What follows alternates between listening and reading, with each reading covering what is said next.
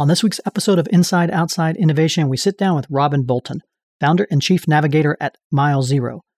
Robin and I talk about her experiences in the world of corporate innovation, from her days at P and G to Innosight to today, and what are some of the stories and things that she's learned to help companies navigate the world of disruption. Let's get started. Inside Outside Innovation is the podcast to help you rethink, reset, and remix yourself and your organization. Each week, we'll bring you the latest innovators, entrepreneurs, and pioneering businesses, as well as the tools, tactics, and trends you'll need to thrive as a new innovator. Welcome to another episode of Inside Outside Innovation. I'm your host, Brian Ardinger, and as always, we have another amazing guest. Today, we have Robin Bolton. She is the founder and chief navigator at Mile Zero. Welcome to the show, Robin. Thank you, Brian. Thrilled to be here. Well, I'm excited to have you here for a number of different reasons, but you've spent your career at the forefront of corporate innovation. So you worked as an entrepreneur at P and G. I believe you were part of the team that launched the Swiffer and the and the Swiffer WetJet. So congrats on that. You were a partner at Innosight, Clayton Christensen's growth consulting firm, and, and now you're the founder of Mile Zero, which is a innovation consulting and coaching firm. You have been around corporate innovation, both inside corporations doing it, helping companies grow and innovate, and then outside as a consultant. Where have you seen the most progress from companies when it comes to the concept of innovation? What has happened over the last ten, fifteen years that hopefully makes these companies interact and do innovation a little bit better? There's actually been, as you can imagine, a tremendous amount of change that's happened over the past decade. So when I started in innovation at P and G in the late nineties, innovation hadn't yet really become an industry. Entrepreneur right. was still synonymous with unemployed. I mean, it was just, it was before the first dot-com bubble. Innovation was really just a company launching new products. Now there's a whole industry around innovation. You have, admittedly, consultants like me, you have venture studios, you have incredible firms that do market research, that do prototyping. You have corporate venture capital. There's this entire industry and ecosystem that has been built up to support companies who want to innovate. The other thing is innovation has just become part of the corporate language. Right. I don't think you can tune into an analyst call. I don't think you can read an annual report without seeing or hearing innovation over and over. So it's just become part of the language and the lexicon of business and what executives think about. Do you think a lot of that is due to the part that the world itself is changing so much and disruption is happening at a faster pace, and then therefore companies have to adapt to this? Or is there something else? I think it's very much that the world is changing at a faster pace. It is easier to start a company than it's ever been before. So you're just seeing a lot more traction amongst startups, and you're seeing disruption, as Clay Christensen coined the phrase, it happening more and more. It used to be that it took decades and generations for disruption to happen. Now you just think about the last ten years and all of the industries that we've seen disrupted. So it's become less of, I would say, this nice thing to do and mm-hmm. more of a business imperative. One of the things that I'm seeing out there is, even though it's becoming much more part of the lexicon and people are thinking about it and trying to do some things around it, it doesn't seem to be actually impacting corporations. There's still a lot of failure when it comes to innovation. Can you talk a little bit about why companies are still having struggles around innovation? That's actually the question that has plagued me, and I think a lot of folks who work in innovation. Innovation has been around, been talked about, being worked on for decades, but nothing's really changed when it comes to that success rate. And why is that? It's a lot of things. It's companies got big by doing the same thing over and over and doing it better and better. And innovation is the opposite of that. It's doing something you've probably never done and making mistakes and learning from them. So it's just the complete opposite of what a company is. I think there's also this very human element of companies are filled with human beings. And as human beings, we respond to incentives and we respond to things that benefit us. So just any rational human being in their role within a company is going to say, okay, What do I get paid to do? What do I get a bonus for? Honestly, the tenure in roles has so reduced it. I think it's now like two years that right. Why would I spend time and resources and political capital on something that if it works, it will come to fruition maybe in five years when I'm long gone, versus spending all of those resources and political capital on something that will most likely yield results in six months when I'll get the rewards for it. So there's just all of these human elements that are a challenge. I'm curious to hear your insights into what's changed over the last eighteen months. Obviously, COVID radically accelerated virtually everything. And probably you and I have been talking about disruption and that for a long time. And now it seems when you go into a boardroom, the executives get it more than a theory, but they actually understand like, oh yeah, my entire business may have to change overnight. How has that affected people's take on innovation? And what have you seen over the last maybe eighteen months? I've really seen this just enlightenment and this opening up to the realities of innovation, because what makes innovation so hard is it requires change, and change is uncomfortable and change is uncertain. Well, COVID required a change literally overnight mm-hmm. for a lot of companies. And suddenly leaders had an experience of change, and they experienced the learning process, and they experienced all of these things that go along with innovation, and they realized they could do it, and that it wasn't as scary as they thought, and that it was okay to make mistakes and then learn from them. And so all of these things that you experience when you're doing innovation that seem very scary and that you want to avoid, they suddenly did them and survived and are thriving. In that way, with every dark cloud has a silver lining. The silver lining of COVID is the companies now have a greater belief in their ability to innovate and to change, and a greater openness to try new things. Who's doing it well now? And have you seen a shift in how companies are embracing innovation and maybe the tactics that they're using? There are a lot of companies who are doing it well. I think the common denominator there is that they are moving off of what I call the shiny objects. So that innovation theater of like, let's do a hackathon, you know, let's have an accelerator. Those things are all useful, but in isolation, they don't tend to yield results. And companies are realizing that in order to achieve their innovation goals, they have to approach innovation, invest in it the way they invest in really any other function or competitive advantage that they're building. So they have to take a much more thoughtful, systematic approach, and that it requires change. So one of the things I talk to a lot of my clients about is that innovation really is head, heart, guts. We absolutely, in business, you have to understand things on a logical level. You know, you need data, you need reason and rationale, but we're human. And so we decide with our hearts and we justify with our heads. COVID brought this heart experience of, oh, now I know what it feels like. I understand how my motivations are affected, all of these intangible things. And then it requires guts to act. Companies and leaders are now realizing they have to invest for the long term, and that they need to speak to the three parts of themselves as a leader in order to really get innovation to stick. I think the other thing that I'm seeing, at least, is that they're seeing innovation not as something that is done by a group, but it's more integrated part of the culture that has to be created because of the rapid changes. And my belief is that everybody's going to have to be flexing these particular muscles of resilience and adaptability. And so how do you start teaching that in the context of what they're currently doing, but also allowing them to understand that those muscles are going to have to be used if the organization is going to go forward? I think you're absolutely right. People tend to hear innovation and they think of new product.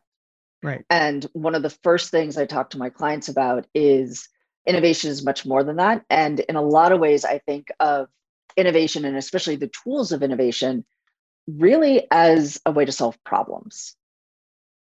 So all of those skills that you use to create a new product, the skills of curiosity, empathy, questioning, rapid test and learn, you can apply all of those skills to any problem.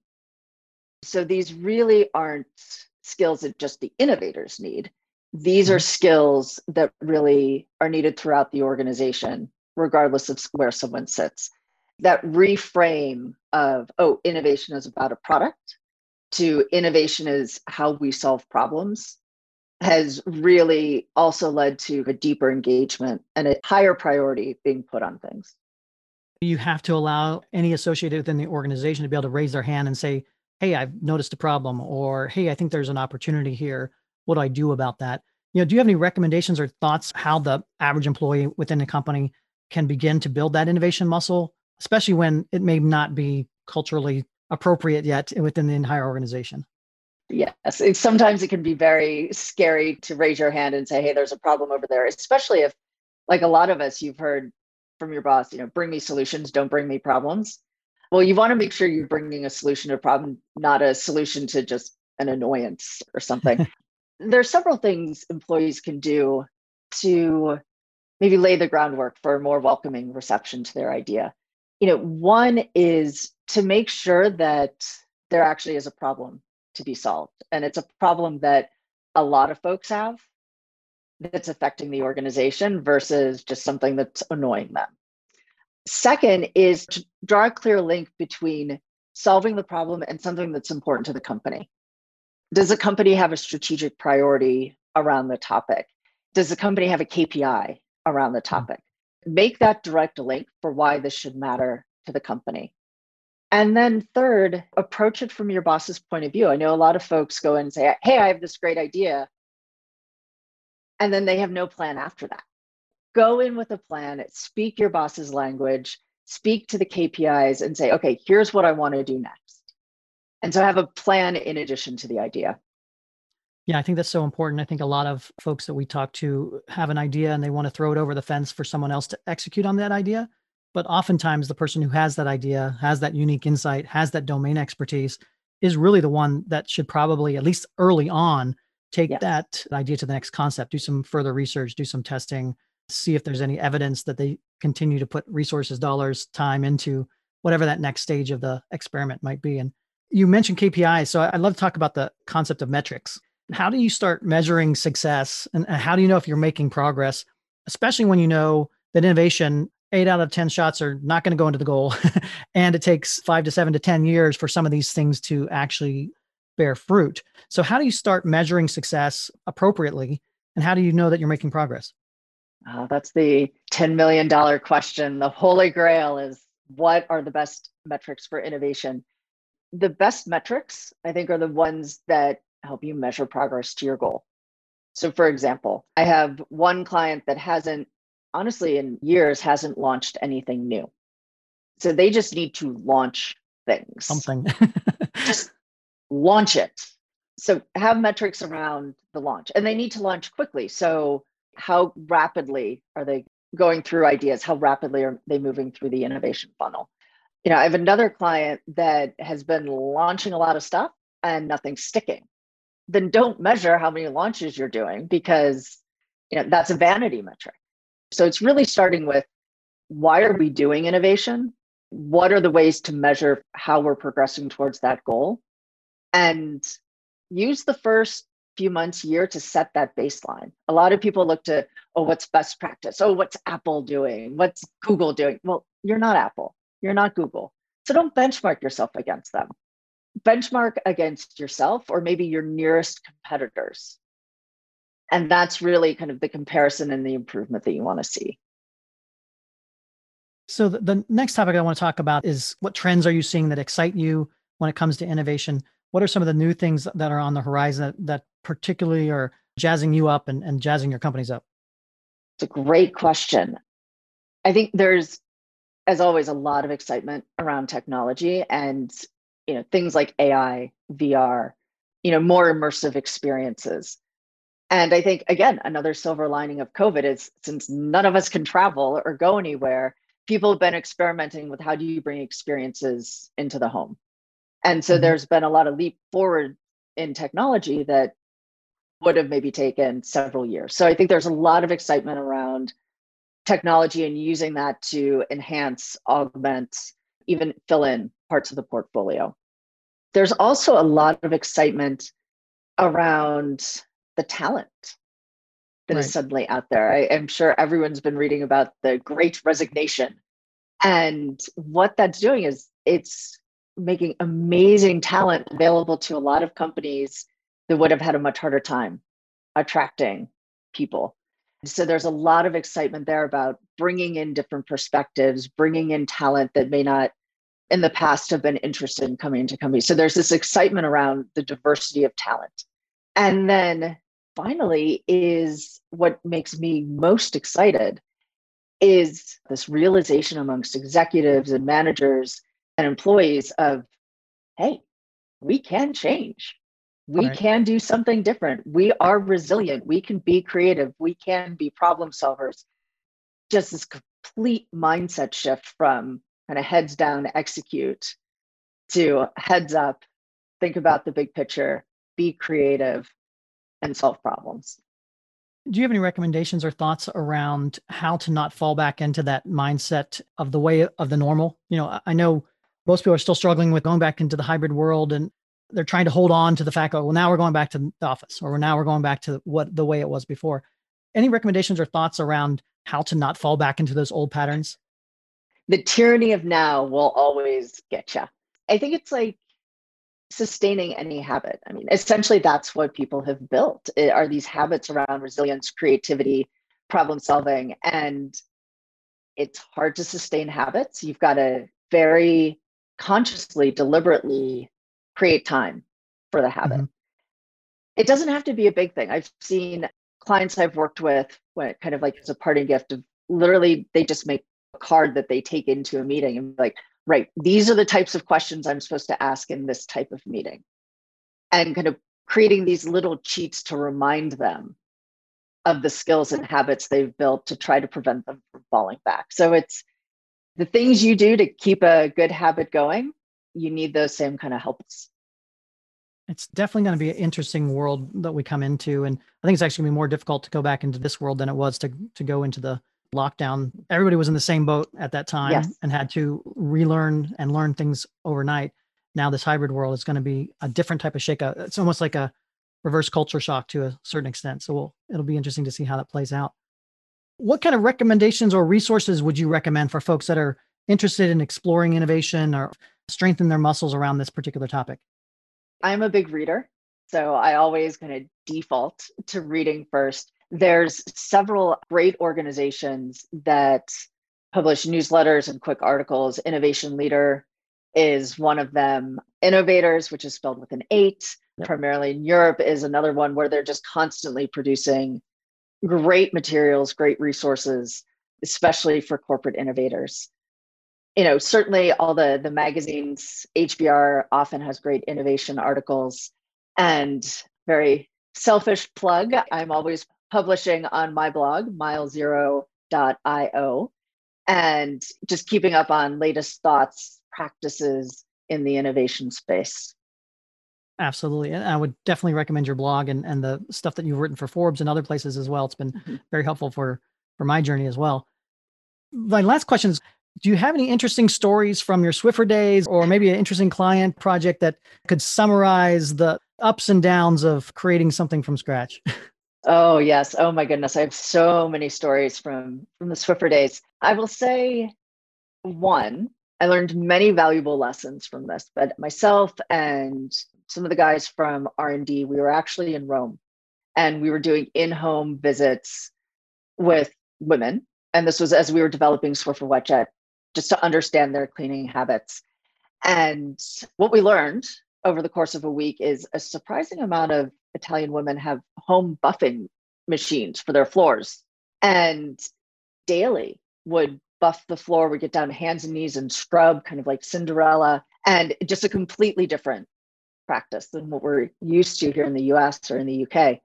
Anyways, we went into one apartment and talking to the woman through translator, we asked her, you know, okay, get prepared to wash your floor. We want to see how you do this. And she stepped away, came back in, and she was completely naked. And we were not prepared for that. Um, so first lesson I learned was this is why we carry notebooks, is so that you can hide behind them. This is also why you do research in pairs, because weird things will happen. And then when we asked her why she chose to clean that way. She explained that it was because her husband likes it when she cleans that way.